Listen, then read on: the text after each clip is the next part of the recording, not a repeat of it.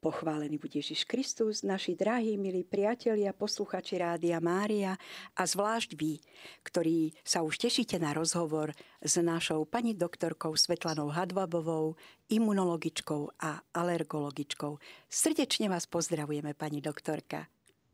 A ja vás všetkých srdečne pozdravujem, ako aj všetkých poslucháčov Rádia Mária.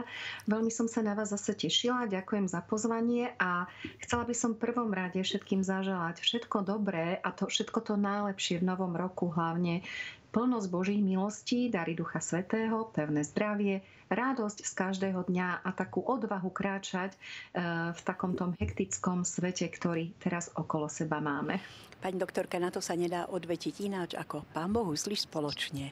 Aj vám nech Pán bohato nadelí všetky potrebné milosti a veľa, veľa zdravia. Pani doktorka, už ste nám v podstate v minulosti porozprávali všetky základné veci, ako a čo máme robiť, aby sme si udržali svoju imunitu alebo ako máme bojovať so svojimi alergiami. Všetky tieto relácie si môžu naši poslucháči nájsť archíve Rádia Mária. Možno nie teraz hneď, pretože sa práve robí nová webová stránka, trošičku sa to tam e, refreshuje, ako sa to vraví, ale celkom určite bude znovu všetko k dispozícii. Tak poďme teda, pani doktorka, e, hneď k veci a najmä kvôli tomu, že okolo pol piatej chceme dať priestor našim poslucháčom, aby vám predostreli tie otázky o alergii a imunite, ktoré ich momentálne najviac trápia a aby ste im v rámci možností mohli aj cez ETR Rádia Mária pomôcť. Pani doktorka, Mnohých otcov a matky znepokojuje v súčasnosti zvýšená chorobnosť dýchacích ciest ich ratolestí. Nárast týchto ochorení spôsobuje žiaľ aj vyššiu mieru hospitalizácií na Slovensku. Ale nie je to tak iba na Slovensku, vy to určite ako odborníčka vnímate aj inde na svete. Sme teda uprostred nejakej chrypkovej epidémie alebo nejakých vírusov, ktoré zvlášť poškodzujú naše dýchacie cesty. Ako to vlastne z vášho imunologického a alergologického hľadiska vyzerá? Áno, správne hovoríte. V poslednom mesiaci sme zaznamenali výrazný vzostup akutných respiračných ochorení. Predovšetkým to bolo koncom roka 2022, teda v decembri, posledné dva decembrové týždne, kedy chorobnosť na akutné respiračné infekcie e, bola viac ako dvojnásobne vyššia v porovnaní s priemerom alebo s tým, čo sme tu mali pred rokom.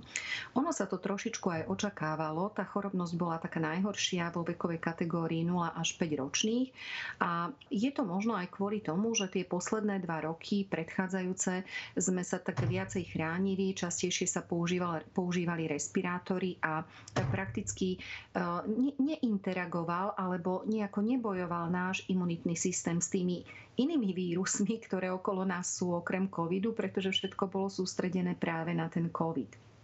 Ono teraz už sledujeme, že trošičku teda posledný týždeň chorobnosť e, klesá, ale v tom decembri bol extrémne vysoký počet respiračných ochorení. Ja keď som sa stretla s kolegyňou na Vianočných dňoch pneumologov v Bratislave, ktorá je primárka detského, eh, detskej plúcnej kliniky, tak mi hovorila, že mali úplne plné oddelenie detí hlavne s eh, RS vírózami. To je vírus, alebo RSV vírus, je vírus, ktorý postihuje hlavne dolné dýchacie cesty a vyvoláva také ťažké stavy dýchavice, kde detičky museli byť napojené normálne na kyslíkové prístroje a ten a oddelenie bolo úplne zaplnené. Takže nie sú, nie sú to... Pacienti prichádzajú a povedia, že ja mám chrípku a podobne, ale nie je to len chrípka, ale sú to aj chrípke podobné e, vírózy, ako je už spomínaná RS víróza, adenovírusy, rinovírusy a podobne. Samozrejme, že je tu aj chrípka, ale tam, kde nie sú nejaké silné bolesti svalov, klbov a podobne, ale dominujú tie príznaky e, kašel, nádcha, e, sťažné dýchanie a bez zvyšnej teploty a bez bolesti svalov väčšinou ide o iné ako chrípkové ochorenie. No ale chrípky sa ešte trošičku obávame, pretože vieme, že na Slovensku na posledné roky zvykla vrcholiť pandémia chrípky e, medzi februárom až koncom marca, takže ešte je možné, že nás e, postihne teda aj taká nejaká e, pandémia alebo menšia epidémia chrípky.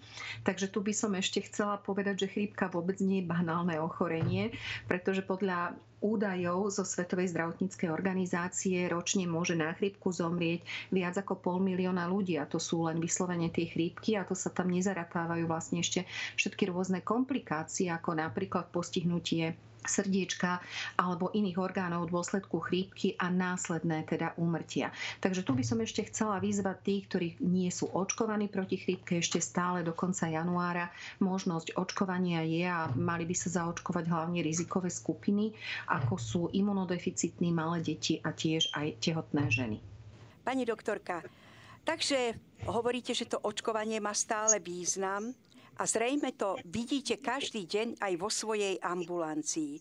S čím teda vaši pacienti v súčasnosti ku vám chodia najčastejšie? Čo ich najviac trápi? Samozrejme, predpokladám, že tam sú už aj iné veci, nie len tie respiračné ochorenia. Áno, máte pravdu. Máme veľa pacientov s respiračnými ochoreniami a to sú hlavne naši imunodeficitní, astmatici alebo alergici, ktorí sa na nás obracajú, keď sa im výrazne zhoršil kašel po respiračných alebo pri samotných respiračných ochoreniach. My sme zaznamenali naozaj taký dramatický vzostup kašľajúcich pacientov. Pritom to išlo bez nejakej zvýšenej teploty.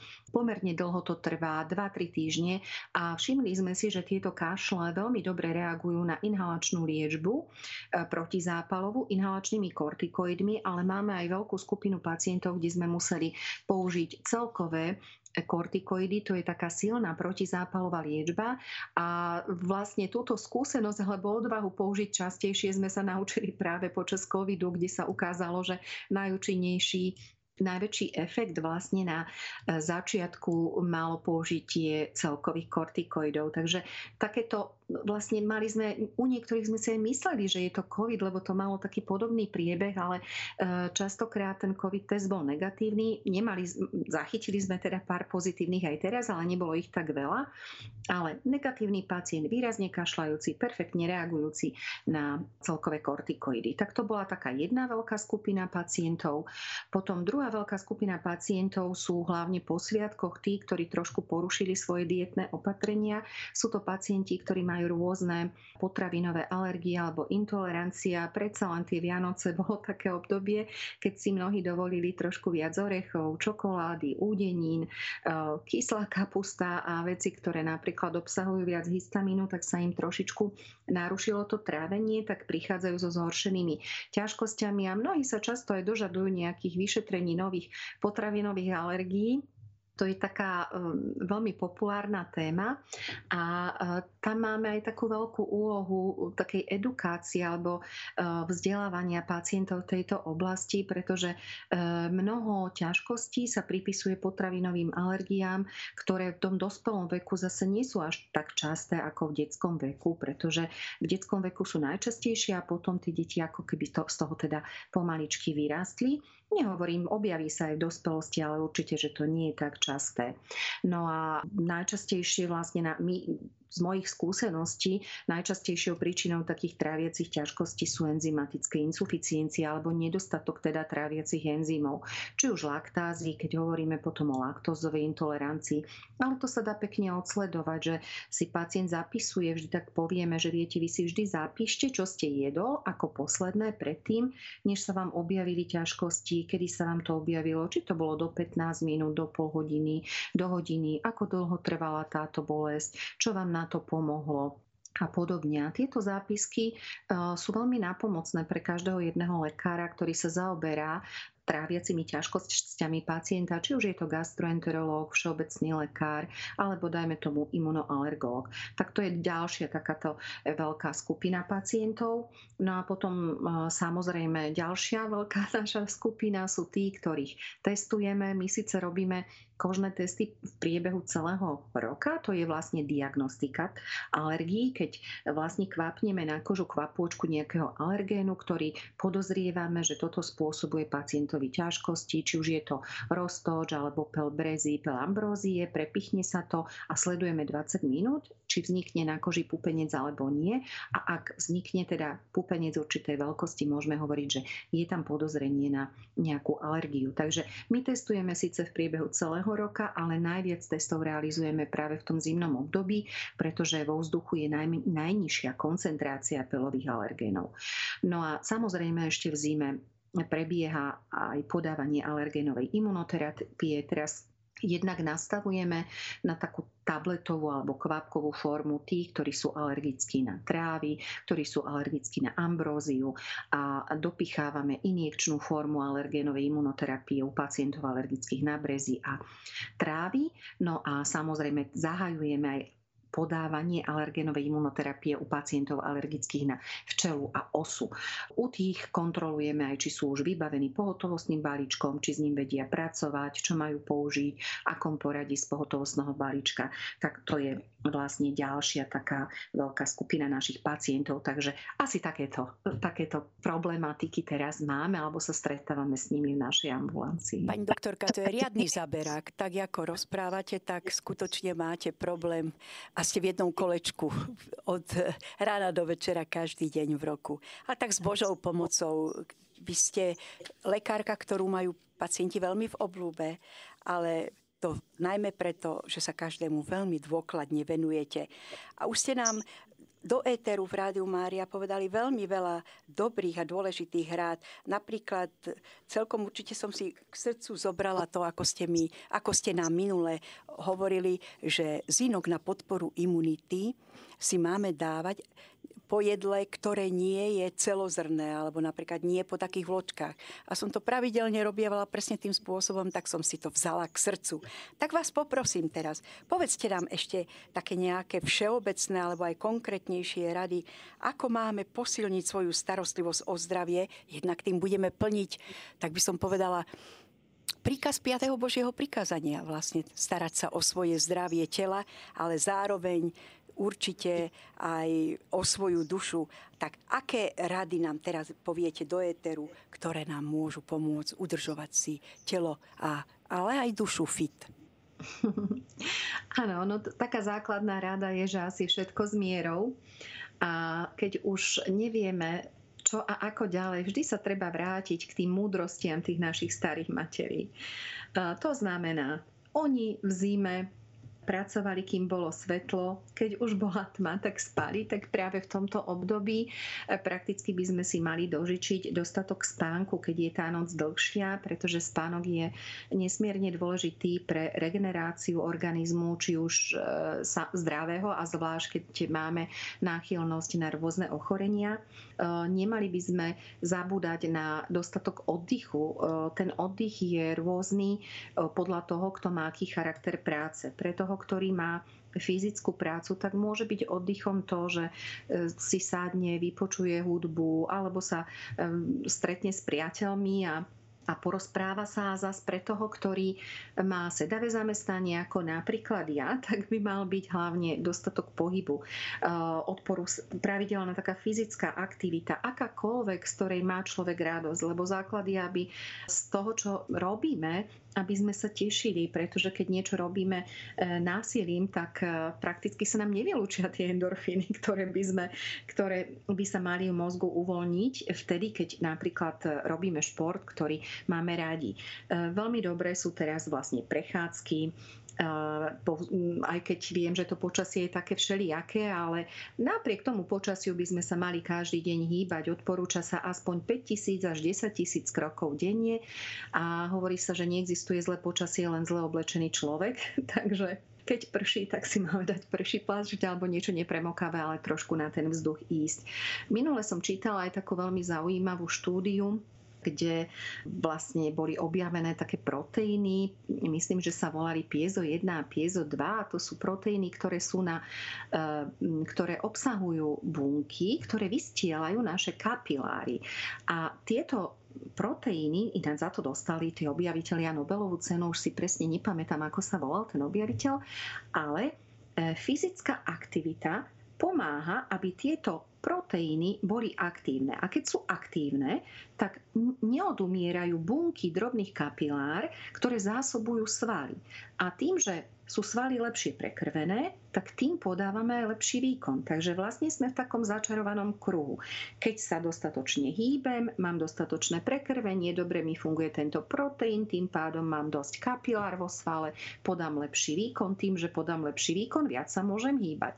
Takže tam je veľmi dôležité v tom štádiu, keď mám pocit, že som strašne unavený, ja nič nevládzem, napriek tomu, že som spomínala, že máme mať z toho radosť, ale niekedy sa nás z počiatku musíme premôcť a tá radosť potom následne príde. Takže je veľmi, veľmi ten dôležitý, alebo teda je veľmi dôležitý ten pohyb, pretože kde je pohyb, tam je život. Pani doktorka, ale samozrejme, ak niekto sa doteraz veľmi nepohyboval, tak nemôže hneď si dať maratón. Musí to ísť postupne, lebo to by sa zlikvidoval ale pomaličky tú špirálu rozuzľovať, ako vravíte, aby ten pohyb nám prinášal benefit a ten benefit nás vlastne znovu podmienoval k lepšiemu pohybu.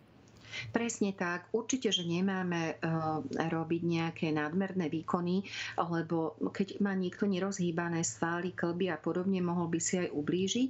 Ale začať, čo ja viem, keď, keď nechodím na prechádzky, tak si dám tisíc krokov, zajtra si dám zase tisíc krokov, od, potom to navýšim na 2000 a tak postupne. Dnes už e, všelijaké moderné technológie, takmer každý telefón už má možnosť také aplikácie, že vám to zmera, že koľko, koľko krokov ste urobili.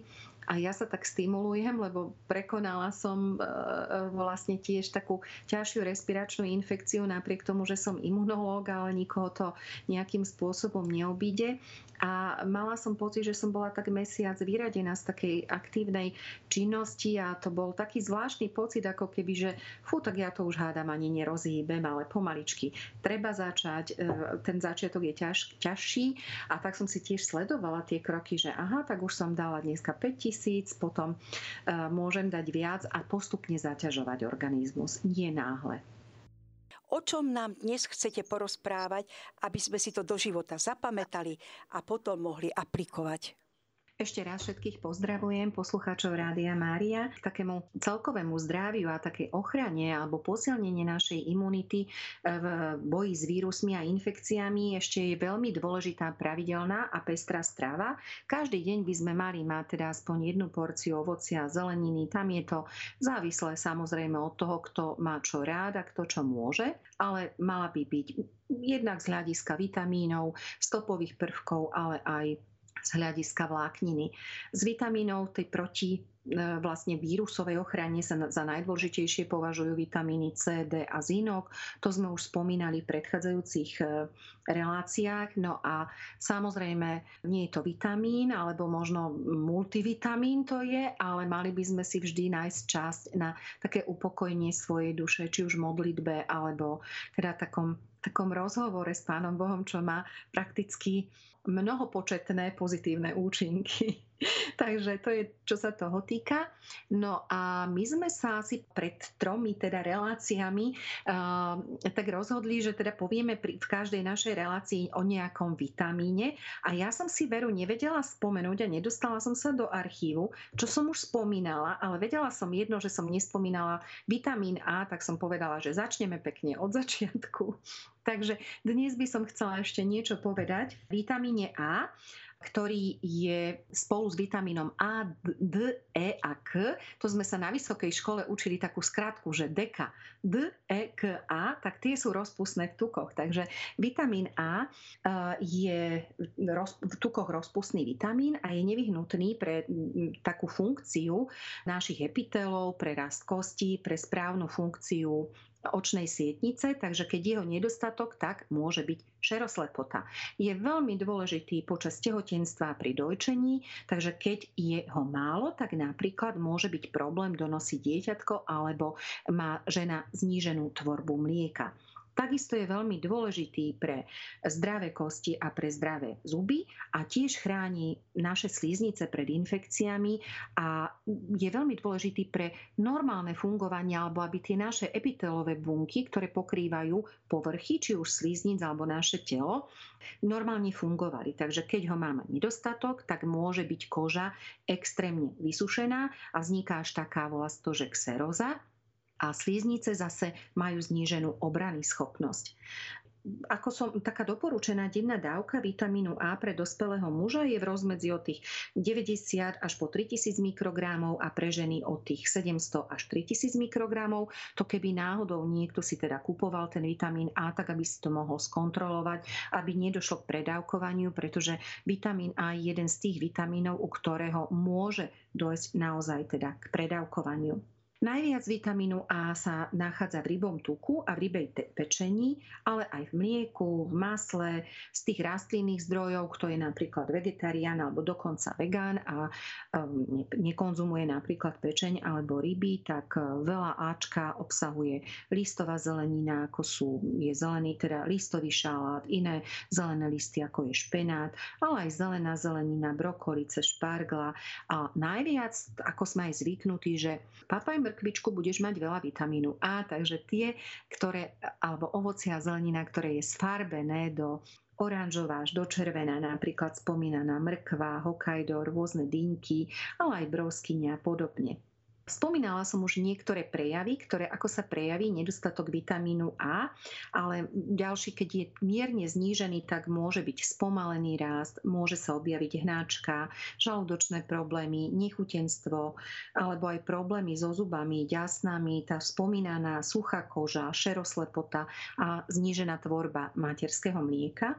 A keď je extrémna hypovitaminóza, že je veľmi, veľmi znížený ten vitamín A, tak tá koža je taká, ako keby úplne vysušená, že sú až také šupinky na povrchu. E, môže byť e, taká výrazná slabosť, strata hmotnosti, atrofia žliaz, napríklad štítnej žlázy a tým pádom nesprávna funkcia štítnej žlázy, ale dokonca môže dojsť aj k degenerácii nervov a k suchosti rohovky, že máme veľmi, veľmi suché oči. A pardon, toto sú ešte odoznievajúce, odoznievajúce príznaky práve tej výrozy, ktorú som mala, ešte sem tam musím odkašľať. A ako som už spomínala, vitamín A je jeden z tých vitamínov, kde hrozí aj nejaké hrozia nejaké príznaky spredávkovania. A to sa stalo hlavne takým tým bádateľom, ktorí chodili za polárny kruh a nemali veľmi čo jesť, takže sa živili hlavne trešťou, pečeňou a tam dochádzalo alebo veľi, teda veľa toho rybieho oleja a mnohokrát sa to spôsobilo vyslovene až takú otravu a mnohí, mnohí no, normálne sa stalo teda, že na to zomreli. Predávkovanie je vtedy, keď už sa prijímalo viac ako tých 50 tisíc jednotiek, alebo to je tých 15 tisíc mikrogramov u dospelých a 6 tisíc mikrogramov teda u detí. Takže to je taká, také krátke repetitórium o vitamíne A, takže pri ňom zvlášť platí, že je veľmi dôležitý, ale všetko s mierou. Pani doktorka, ale osobne si myslím, že u nás až tak veľmi to predávkovanie nehrozí v našich pomeroch. Asi málo kto je toľko treščej pečenie napríklad, alebo jeho oleja. Teda myslím si, že máte takú klinickú skúsenosť, že sa niekto predávkoval vitamínom A? Nie, nie, nie, nemala som práve, áno, veľmi dobrý postreh. U nás to naozaj nejako veľmi nehrozí, len som chcela o tom informovať poslucháčov. Áno. Sme si povedali, že si povieme o všetkých vitamínoch a ja som sa reálne teda v tej klinickej praxi s predávkovaním nestretla a niektoré zdroje píšu, že keď máme dostatočne pestrú stravu, vrátanie tej, hlavne teda tej spomínanej zeleniny, takže nemáme ani často nedostatok vitamínu A. Milí priatelia, som veľmi rada, že máme na telefonickej linke prvú poslucháčku. Pochválený bude Ježiš Kristus. Srdečne pozdravujem. Koho máme na linke? Na veky amen. Pri telefónnej linke je Sonia a ja želám požehnané popoludnie pani doktorke aj tebe Evička. A ja som sa veľmi tešila na túto reláciu. Ja budem zvedáva na viac veci, ak to nebude vadiť. A chcem sa spýtať pani doktorky, jej názor alebo skúsenosti z jej medicínskej praxe na podávanie infúzie vysokodávkového vitamínu C. Konkrétne by ma zaujímalo pri tomto podávaní, obyčajne sa podávajú pokiaľ viem 5-6 tých infúzií, dokedy môže trvať tá účinnosť.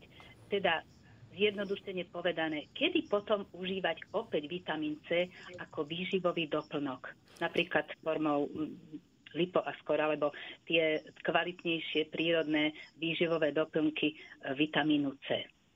Nech sa páči, pani doktorka, máte priestor, prosím, ak môžete odpovedať našej posluchačke. Dobre ste rozumeli otázku. Áno, áno, rozumela som. Pozdravujem Soničku. My máme nejaké skúsenosti z našej klinickej praxe, ale nemáme veľa priestoru na realizáciu tejto liečby. Realizovali sme to my fyzicky iba u niekoľkých onkologických pacientov, ktorí sa nemali kam ináč dostať, pretože e, množ, teraz som sama na ten región a je pacientov dosť veľa ale e, musím povedať, že mám aj sama skúsenosť, e, že som si dávala vnútrožilové vysokodávkové teda C vitamín. Odporúčania sú rôzne. Tých štúdí je naozaj veľmi veľa a záleží na tom, aká je základná indikácia. Pokiaľ e, je to napríklad chronická únava, časté respiračné infekcie alebo aj iné infekcie, tak tam sa odporúča 5 až 10 infúzií, buď 7,5 gramu dvakrát týždenne, alebo Môže sa to dať, že aj každý druhý deň, pokiaľ je normálna funkcia obličiek, pretože tam podmienkou je, aby neboli nejakým zásadným spôsobom e, postihnuté obličky. A mm, ja, čo som teda prešla tými štúdiami, tak e, odporúča sa zhruba tých 10 infúzií.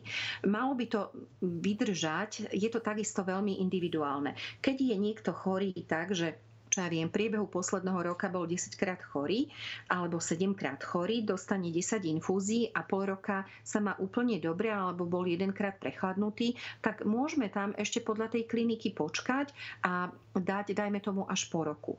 Ale máme takých, ktorí povedia, dostal som 5 infúzií, mal som sa dobre alebo 10 infúzií, keď to bolo z indikácie chronickej únavy, a po pol roku cítim, že aha, tá únava zase na mňa prichádza, tak tam je možné zopakovať vlastne aj po pol roku. Častejšie, častejšie veľmi, ja som sa s tým nestretla, že by bolo potrebné častejšie podávať. Takže buď tých 5 alebo 10 infúzií jedenkrát ročne, alebo dvakrát ročne a iné, je to, iné sú indikácie alebo sú rôzne štúdie s vitamínom C u onkologických pacientov alebo pri akutných napríklad ochoreniach ako bol COVID.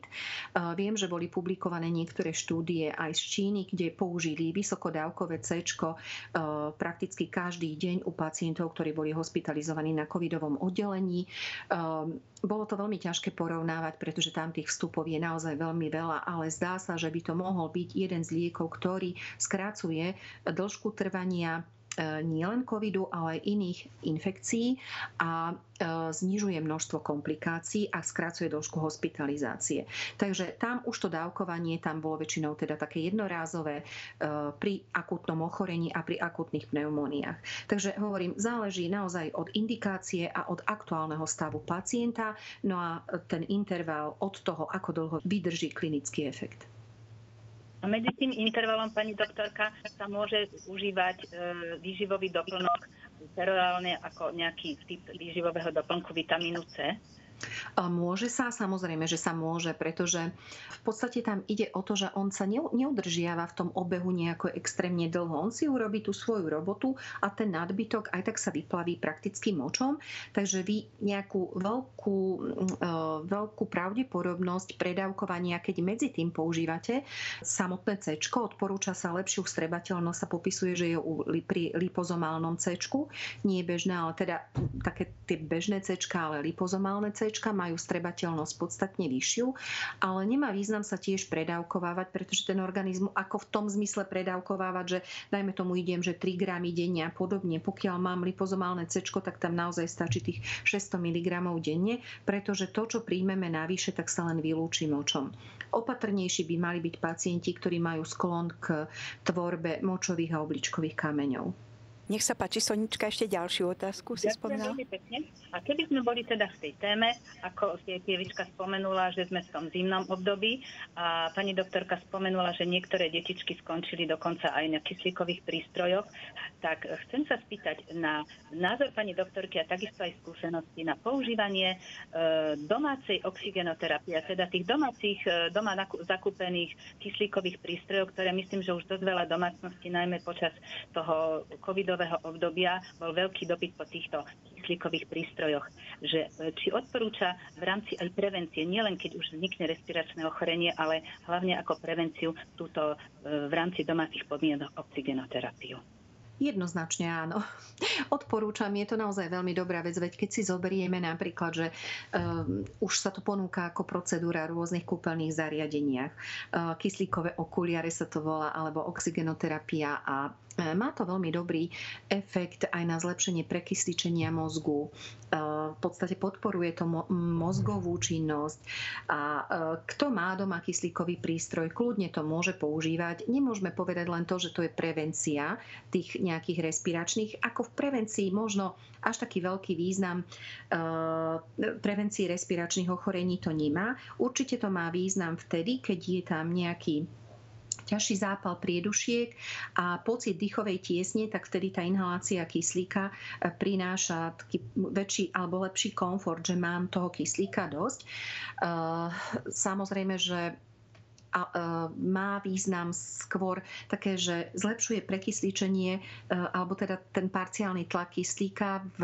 krvi a tým pádom dodáva viac kyslíka každej jednej bunke. No a samozrejme, že najcitlivejšie sú na to práve tie mozgové bunky, ale ponúkajú to aj rôzne kozmetické salóny, ktoré tvrdia, že keď to budeme inhalovať, tak budeme mladšie, krajšie.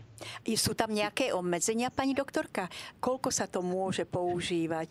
Lebo kedy si už je to to tak dávnejšie som zachytila informáciu, že pri dlhodobom používaní to môže poškodzovať vnútorné sliznice v nose ak e, sa podáva dlhodobo, väčšinou sa teda takto. E, v kúpeloch, čo som zachytila, tak sa dávajú také 15-20 minútové procedúry, ale dlhodobo by je odporúčané len u tých pacientov, ktorí majú hypoxemickú respiračnú insuficienciu. To sú pacienti, ktorí majú buď chron- ťažkú formu chronickej obštrukčnej choroby plúc alebo plúcnú fibrózu a je im ten prístroj normálne aj predpísaný a odporúčaný lekárom.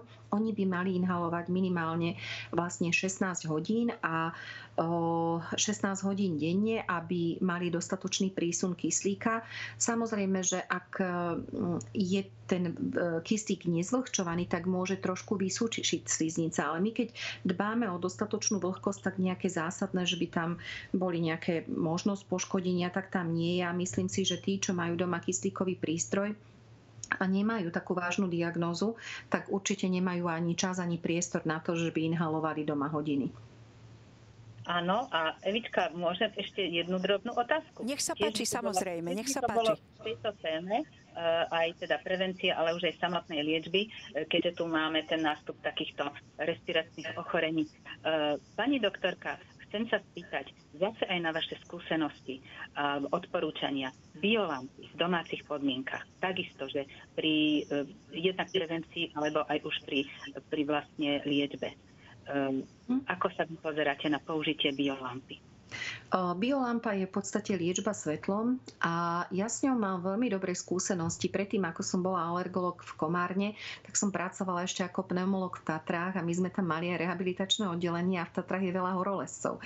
Takže my sme mali tie veľké biolampy a použili sme, používali sme ich aj na uh, vlastne svetelnú terapiu, napríklad omrzlín a faktom je to a, a, a rôznych poranení a faktom je to, že v tej praxi som videla, že sme aj zachránili prsty tých horolesov, ktoré boli trošku umrznuté a hrozila amputácia. Takže ja s tým mám veľmi dobré skúsenosti a tiež sme to používali ako procedúru u pacientov s chronickými zápalmi dutín, takže ten, kto má napríklad ten, mm, predispozíciu k e, rýchlemu zápalu prínosových dutín alebo trpí e, chronickým zápalom dutín a na to ešte príde napríklad výroza, tak on prvé, čo cíti, my to cítime na tom najslabšom mieste. Tí, čo mávajú dutiny, tak cítia, že mám plnosť dutín, nemôžem predýchať, bolí ma hlava, cítim tlak, tak tamto použitie tej biolampy je veľkým benefitom a ja to aj odporúčam pacientom.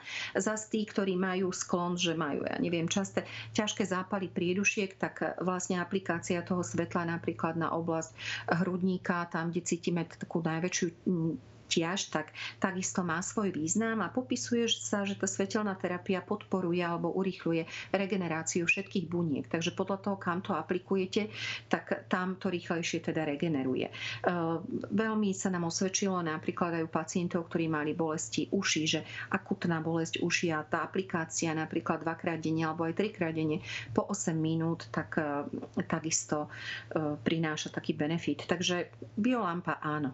Kto má možnosť, zle si neurobi, pomôže si. Pani doktorka, je to účinnejšie ako Solux, lebo Solux je tiež dávno používaný ešte pred biolampami, myslím si, a dosť tiež bežne rozšírený v domácnostiach. Ten sa tiež veľmi používal na tieto ochorenia. Alebo sa to dá kombinovať, že aj biolampa, aj Solux, že každý má svoje význam, každý má nejaké svoje účinky, e, trošku je rozdielne, ale pozitívne. pozitívne. Dá sa kombinovať, ten efekt je úplne iný, pretože Solux prehreje vlastne je to terapia teplom, kdežto biolampa je terapia svetlom. A Solux by sa nemal používať na nejaké také úplne akutné, napríklad keď je akutne zapálené tkanivo, keď si zoberieme napríklad tie rany na nohách u horolescov, tak Solux určite nie, kdežto biolampa áno. No ale zase máme také dobré skúsenosti použitia Soluxu pri, eh, hlavne pri chronických sinusitídach. Takže eh, áno, môže sa to kombinovať, ale každé pôsobí trošičku iným mechanizmom. Veľmi pekne ďakujem pani doktorka za tieto veľmi a verím, že tieto informácie sú užitočné aj pre iných, uh, iných poslucháčov, uh, ktorí to môžu prípadne použiť vo svojej praxi práve v tomto období, kedy sme tak atakovaní uh, takýmito ochoreniami. Takže veľmi pekne ďakujem uh, za všetky informácie a želám ešte požehnané popoludní aj vám, aj Evičke. Veľmi pekne ďakujeme za zavolanie. Tešíme sa, Sonička, že ti pani doktorka zodpovedala na tvoje otázky a najmä, že ti pomôžu. Takže veľmi veľa zdravia ti prajeme a tešíme sa na teba, že ťa niekedy znovu ako dobrovoľníčku Rádia Mária u nás môžeme privítať. Tak s Bohom ďakujeme Ďakujem za otázku. Pekne, s pánom Bohom. S pánom Bohom. Tak, milí priatelia, máme tu zo pár otázok, ktoré prišli SMS-kou. Danielka, prosím, prečítaj pani doktorke. Máme tu otázku od poslucháča Martina. Teplý január mi asi spôsobil začiatok sezóny alergie, ktorá mi väčšinou začínala koncom februára. Registrujete prvé príznaky u alergikov už počas takéhoto teplého januára? Veľmi pekná otázka, ďakujem Martinovi. A aj veľmi dôležitá. Áno, registrujeme už teraz prvé príznaky u pacientov alergických na brezovité stromy, kam patrí jelša lieska, pretože aj keď som išla na tú prechádzku, tak som si všimla, že tá jelša už jednoducho začína kvitnúť. A po minulé roky vieme, že tie posledné roky, hlavne túto na juhu, Vianoce boli také teplé, takže tie Klinické príznaky u pacientov alergických na pele jarných stromov prichádzali ako keby dvojfázovo. Kým sa neochladilo v januári, tak už v decembri sa niektorí stiažovali na e, nádchu, svrbenie očí, kýchanie a podobne. Potom, keď prišiel mráz, to ustálo, no a potom prišiel zase klasicky ten február. Takže áno, veľmi dobre ste to zachytil. Takže pokiaľ už máte svoje lieky na alergiu symptomatické, tak si ich určite začnite dávať, aby sa to nedo, nedopracovalo do takej veľkej vatry, lebo ja hovorím, že tá alergia je taký zápal, ktorý si vieme predstaviť ako horiaca vatra a keď je ešte taký maličký ohníček, tak sa to hasí podstatne jednoduchšie, ako keď to prejde do veľkej vatry. Pani doktorka, máme tu ešte ďalšie otázky, ktoré nám prišli SMS-kou. Mám narušenú funkciu tenkého čreva po covide ako si mám pomôcť a ako podporiť jeho regeneráciu, viera. COVID nám priniesol naozaj veľa komplikácií, hádam, v každom jednom orgáne, ktorý v, v svojom tele máme, ale pri tom tenkom čreve neviem presne o presne, aké sú tie ťažkosti, ktoré pani Viera má, ale na regeneráciu, všeobecne na regeneráciu e, všetkých buniek sa odporúča takisto zinok selen a ešte kurkumín, výťažok z kurkumy. Dobré sú aj probiotika, pretože COVID spôsobil u mnohých také narušenie prírodzenej črevnej flóry, ktorej obnovenie niekedy trvá aj niekoľko týždňov až mesiacov. Takže zinok, selen, kurkumín, teda výťažok e, z kurkumy a probiotika, no a samozrejme taká zdravá strava, ktorá extrémne veľa nezaťažuje. Dobre je aj vynechať na chvíľočku laktózu, pretože enzym laktáza, ktorý štiepi laktózu, sa tvorí v tenkom čreve a ten je úplne najcitlivejší na všetky jedné podnety, či už po infekciách, po antibiotikách, po, ja neviem, rôznych hnáčkovitých ochoreniach. Prvé, čo je narušené, je narušený enzym, črevný enzym laktáza a e, vtedy je dobré po akejkoľvek infekcii na chvíľočku vynechať mlieko a mliečne výrobky alebo aspoň tie, ktoré obsahujú laktózu. Takže asi toľko. Pozdrav pán Boh, koho máme na linke? Nech sa páči, ste v živom vysielaní. Pochválený buď pán Ježiš Kristus. Na veky amen. E, Pálo Povázka, Bystrica. Chcel by som sa pani doktorky opýtať. Nejakú vec môžem? Nech sa páči. Ste v priamom vysielaní, pani doktorka vás počuje. Mám taký problém, že keď som napríklad v kostole na Svetej Omši a e, zrazu sa tam niekto objaví e, s nejakým kožuchom, alebo stačí, aby to bol límec, tak začne mať také svrbenie v nose, v očiach, dokonca v ušiach, potom ma začne drážiť na kašel a úplne tak, akože sa to nedá ani zastaviť. A vyjdem von, všetko sa stratí, všetko je v poriadku. A takisto, keď prídem do nejakej miestnosti, cítim, ako keby tam bol niekde prach, ale pritom nič nevidím a začnem sa doslova dusiť. Že čo s tým? Ďakujem veľmi pekne. Áno, pani doktorka, nech sa páči. Tak krásne ste to povedala, ako keby som čítala knižku o alergii. To je typický prejav alergie a podľa toho, čo mi hovoríte, môže sa jednať o alergiu na srst zvierat, z ktorých je vyrobený vlastne ten límec alebo kožuch, ale môže sa jednať o alergiu na roztoče, ktoré mm, bývajú jednak súčasťou prachu, pretože ste spomínal aj ten prach a my ich naozaj nevidíme, pretože ich vidíme iba pod mikroskopom a im sa veľmi dobre darí, okrem samotného prachu aj v takýchto kožuchoch, pretože to je nejaký organický materiál, z ktorého sa dobre žije. Takže treba sa dať otestovať na alergológii, či nie ste alergicky na roztoče. Čiže, pani doktorka, odporúčate nášmu Palovi, aby celkom určite zašiel do ambulancie. Myslím si, že musí dostať výmenný lístok od svojho lekára a ten ho pošle na vyšetrenie k alergologovi a ten už bude vedieť, čo s ním ďalej, aké skúšky urobiť, aby sa mohol zbaviť tohto problému. Má to nejaké riešenie?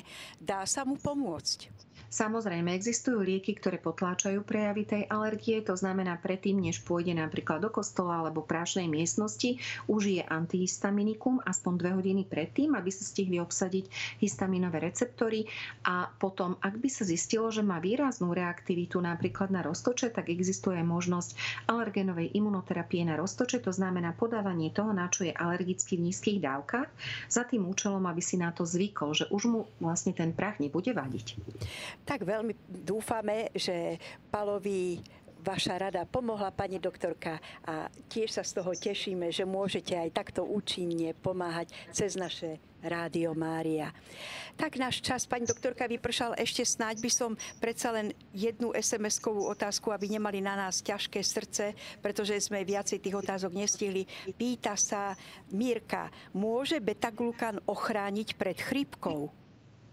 E, beta-glukán je jeden z imunomodulačných liekov, ktorý je naozaj veľmi kvalitný, má za sebou veľmi veľa klinických skúšaní a podstatou je to, že on priestorovo alebo štruktúrou pripomína niektoré štruktúry baktérií, takže to je pre imunitný systém taký signál, že aha, pozor, blíži sa baktéria, ale reálne to nie je baktéria, ale trénuje tým vlastne bunky imunitného systému a oni sú pripravené a ako keby natrénované a keď sa stretnú s reálnou baktériou alebo aj vírusom, vírusom, tak vtedy sa dokážu rýchlejšie zmobilizovať. Takže z hľadiska prevencie určite áno a treba si, ale z tých beta-glukánov treba si vybrať naozaj kvalitné a tie, ktoré majú za sebou reálne klinické skúšania. Čiže žiaden prášok, e, napríklad z hlivy ústricovej, to jednoducho nepostačuje. Tam musia byť koncentráty beta-glukánu. A, a musia, to, musia to byť extrakty vlastne z tej bunkovej steny. To je veľmi taký uh, zložitý proces a uh, existuje teda firma, ktorá má na to patent patent, treba sa na to pozrieť na internete,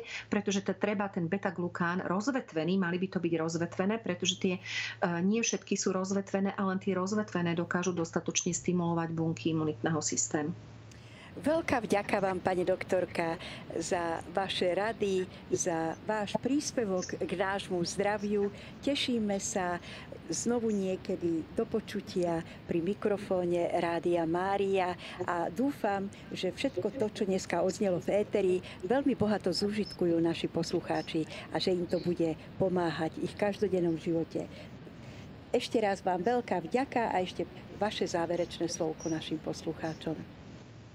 Ja ďakujem ešte raz za pozvanie, bolo mi cťou. Želám naozaj veľa odvahy, veľa pokoja v srdci, v duši a Všetko dobré. Teším sa snáď niekedy na budúce stretnutie, kde spomenieme vitamín B, keďže pôjdeme podľa abecedy s Pánom Bohom. S Pánom Bohom tešíme sa, pani doktorka. A s vami sa lúči od mikrofónu dobrovoľnička Eva. Sme Rádio Mária. Rádio Mária, ktoré vám pomáha a ktoré sa s vami modlí.